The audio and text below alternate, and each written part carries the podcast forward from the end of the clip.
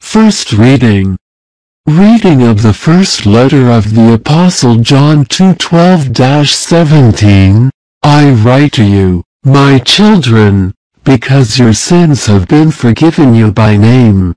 I am writing to you, parents, because to know who is from the beginning. I write to you, young people, because you have defeated the evil one. I write to you, my children, because to know the Father. I write to you, parents, because I know who is from the beginning. I write to you, young people, because they are strong, and the word of God abides in you, and have overcome the evil one. Do not love the world or what there is in the world. If anyone loves the world, the love of the Father is not in him. Because what there is in the world, the passions of the earthly man, and the greed of the eyes, and the arrogance of money, that does not come from the Father, but comes from the world. And the world goes by, with its passions. But he who does the will of God remains forever. Psalm 95.7-8a.8b-9.10 Answer, rejoice heaven, and joy the earth. Families of peoples, acclaim the Lord, acclaim the glory and power of the Lord, I claim the glory of the name of the Lord. Answer, rejoice heaven, and joy the earth. Enter their temples bringing offerings, prostrate before the Lord in the sacred temple, the whole earth trembles in his presence.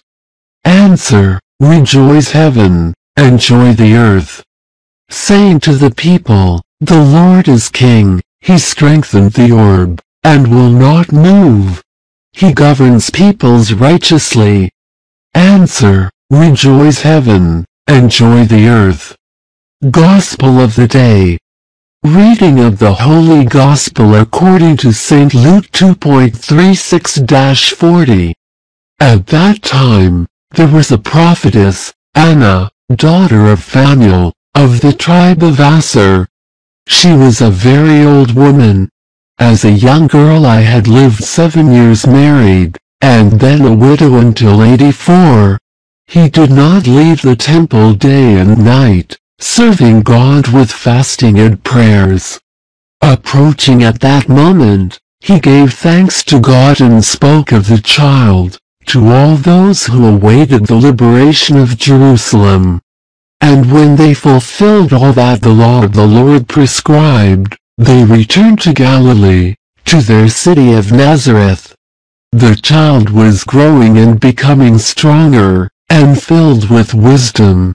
And the grace of God accompanied him. Today we celebrate the family of Nazareth, as a model of the believing family.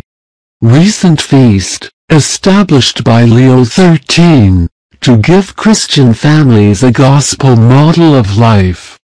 Happy New Year 2018. Glory to God, for all ages. Amen.